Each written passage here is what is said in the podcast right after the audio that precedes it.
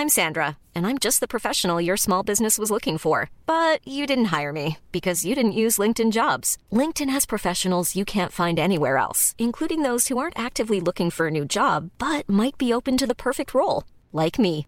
In a given month, over 70% of LinkedIn users don't visit other leading job sites. So if you're not looking on LinkedIn, you'll miss out on great candidates like Sandra. Start hiring professionals like a professional. Post your free job on linkedin.com/people today. Heraldo Podcast, un lugar para tus oídos. Bienvenido. Desbloqueaste un nuevo nivel de Utopía Geek. Bienvenidos a un nuevo nivel de Utopía Geek. El día de hoy, como siempre, está Monse conmigo. ¿Cómo estás? Muy contenta, Fede. Qué bueno se está poniendo Last of Us, a pesar de que se está alejando un poquitín, mucho del videojuego. Sí, digo, ahorita lo comentamos un poquito, pero yo, yo creo que está bien. Mientras no lo hagan feo, está bien porque nos dan como otra historia. Entonces, digo, por ese lado está padre. No solamente, entonces ya no sabemos si lo que acabó en el juego va a acabar siendo aquí. Ajá. Pero está, o sea, está padre como que sigas con la duda, ¿no? Sí, la verdad es que lo están haciendo muy bien. Y si no lloras en el último capítulo, no tienes corazón. Empecemos con esto.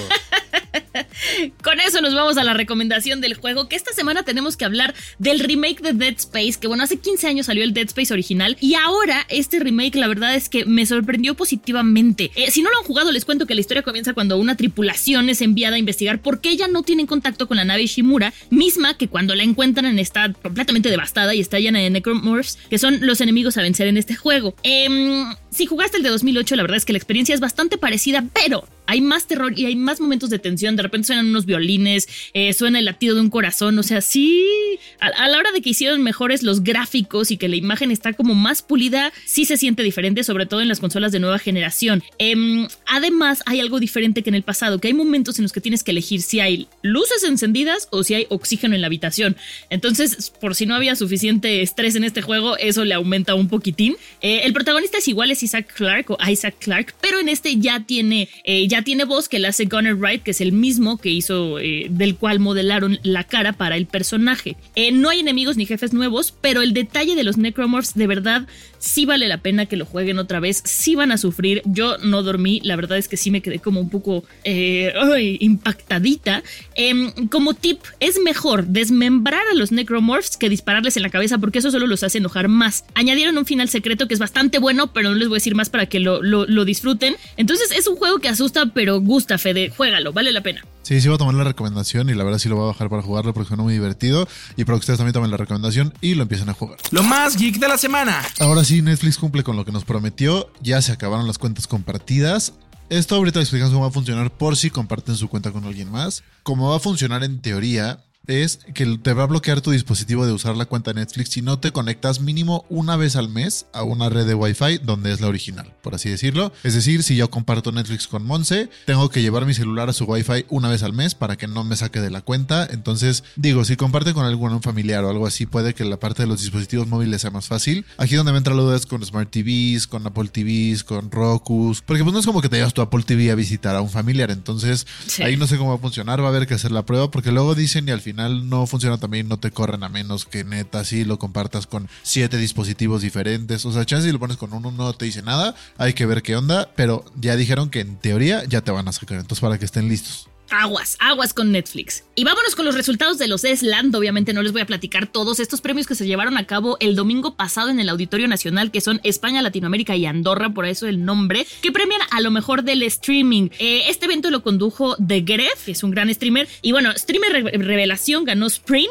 que eso yo creo que muchos lo veíamos venir. El mejor streamer del año, por supuesto que se lo llevó Ibai. Yo sé que tenía buenos contendientes, había buen, estaba la mar, pero el mejor es Ibai. A mí me parece que es muy original. Y el ganador de premio al evento del año fue la velada del año 2, que la verdad es que sí rompió todos los récords, se puso buenísima. Y a mejor miniserie de contenido fue Squidcraft Games. No sé si lo vieron, si, lo vi si no lo vieron, métanse a YouTube y pongan Squidcraft Games Ibai y vean cómo recrearon en Minecraft los juegos del calamar y se pusieron a jugar ahí y la verdad es que está muy simpático, muy bien por lo que lograron los Esland, nada más muy mal porque el evento duró seis horas, Fede, sí fue too much. Por eso la gente luego ve los recaps y por ejemplo, luego la gente no ve los Oscars, no ve los premios, porque pues al final día si dura seis horas mejor, ya veo si quien yo quiero que gane ganó o no al final. Entonces yo si hiciera este tipo de prevenciones, pues las haría un poquito más cortitas y más entretenidas, ¿no?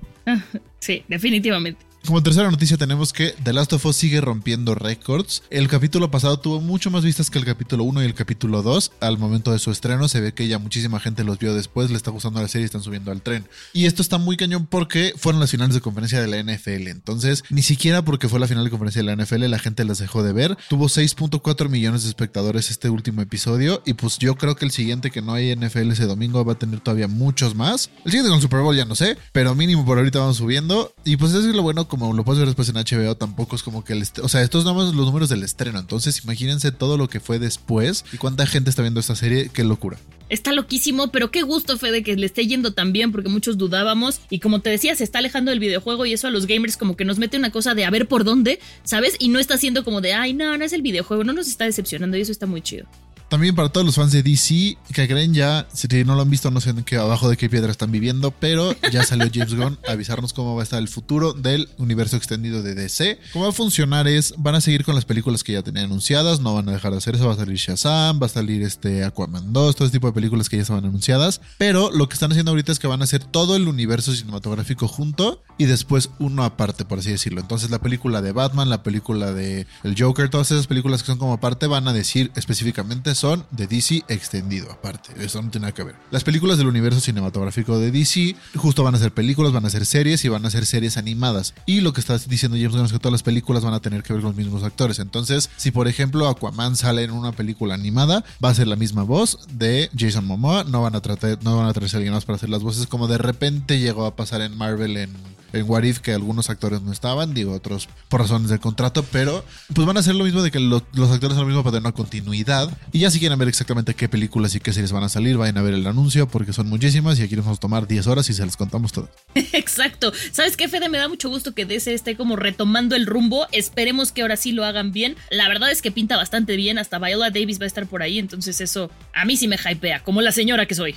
Sí, claro que sí. Dato inútil, pero divertido. Este dato está sumamente cagado y es que nosotros creemos que la Coca-Cola existe en todos los países del mundo, es así como, como el aire, ¿no? Pero resulta que no hay presencia oficial, porque bueno, sabemos que puede haber el mercado negro, de coca en dos países que son Cuba y Corea del Norte. Así que si ustedes son de esas personas que no toman agua ni por error y se la viven con su coquita, pues cuando vayan a estos países sepan que van a tener que ir al mercado negro a ver si consiguen su coca. Y en el tip para facilitarte la vida tenemos ahora un tip con el Wi-Fi. Como ya les hemos dicho muchas veces, conectarse a redes que no están muy seguros de cuáles son, redes abiertas, todo ese tipo de cosas es muy peligroso porque te pueden hackear tus datos. Entonces, el tip que tenemos es cuando salgan de su casa deshabiliten el Wi-Fi. Esto igual les va a ayudar para mantener la pila mejor porque no estás buscando a cada rato señal. Y también desde los ajustes de tu celular pon que no se ponga automáticamente en Wi-Fi abiertos. Es muy importante porque además de apagarlo, pues con eso es como un segundo bloqueo para el momento en el que lo prendas que no se conecte a un lugar extraño. Pero sí, justo así monitoreas que te guarde mucho la pila y que no te puedan hackear.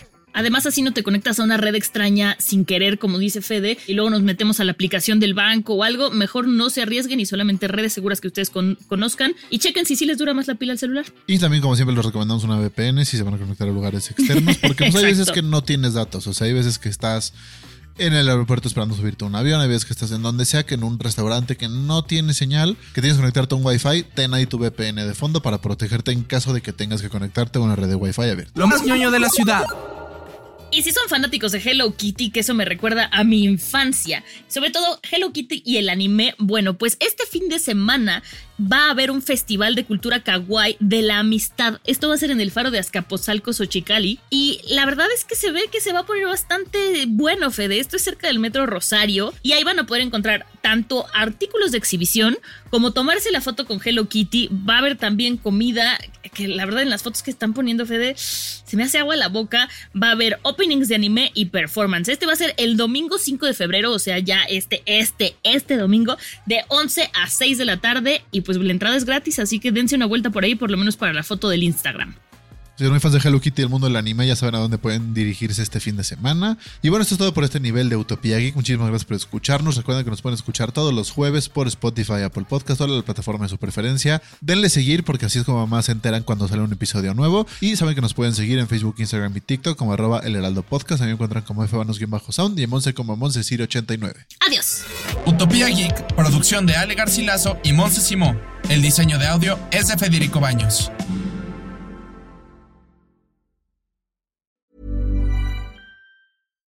Hi, I'm Daniel, founder of Pretty Litter. Cats and cat owners deserve better than any old fashioned litter. That's why I teamed up with scientists and veterinarians to create Pretty Litter. Its innovative crystal formula has superior odor control and weighs up to 80% less than clay litter. Pretty Litter even monitors health by changing colors to help detect early signs of potential illness. It's the world's smartest kitty litter. Go to prettylitter.com and use code ACAST for 20% off your first order and a free cat toy. Terms and conditions apply. See site for details.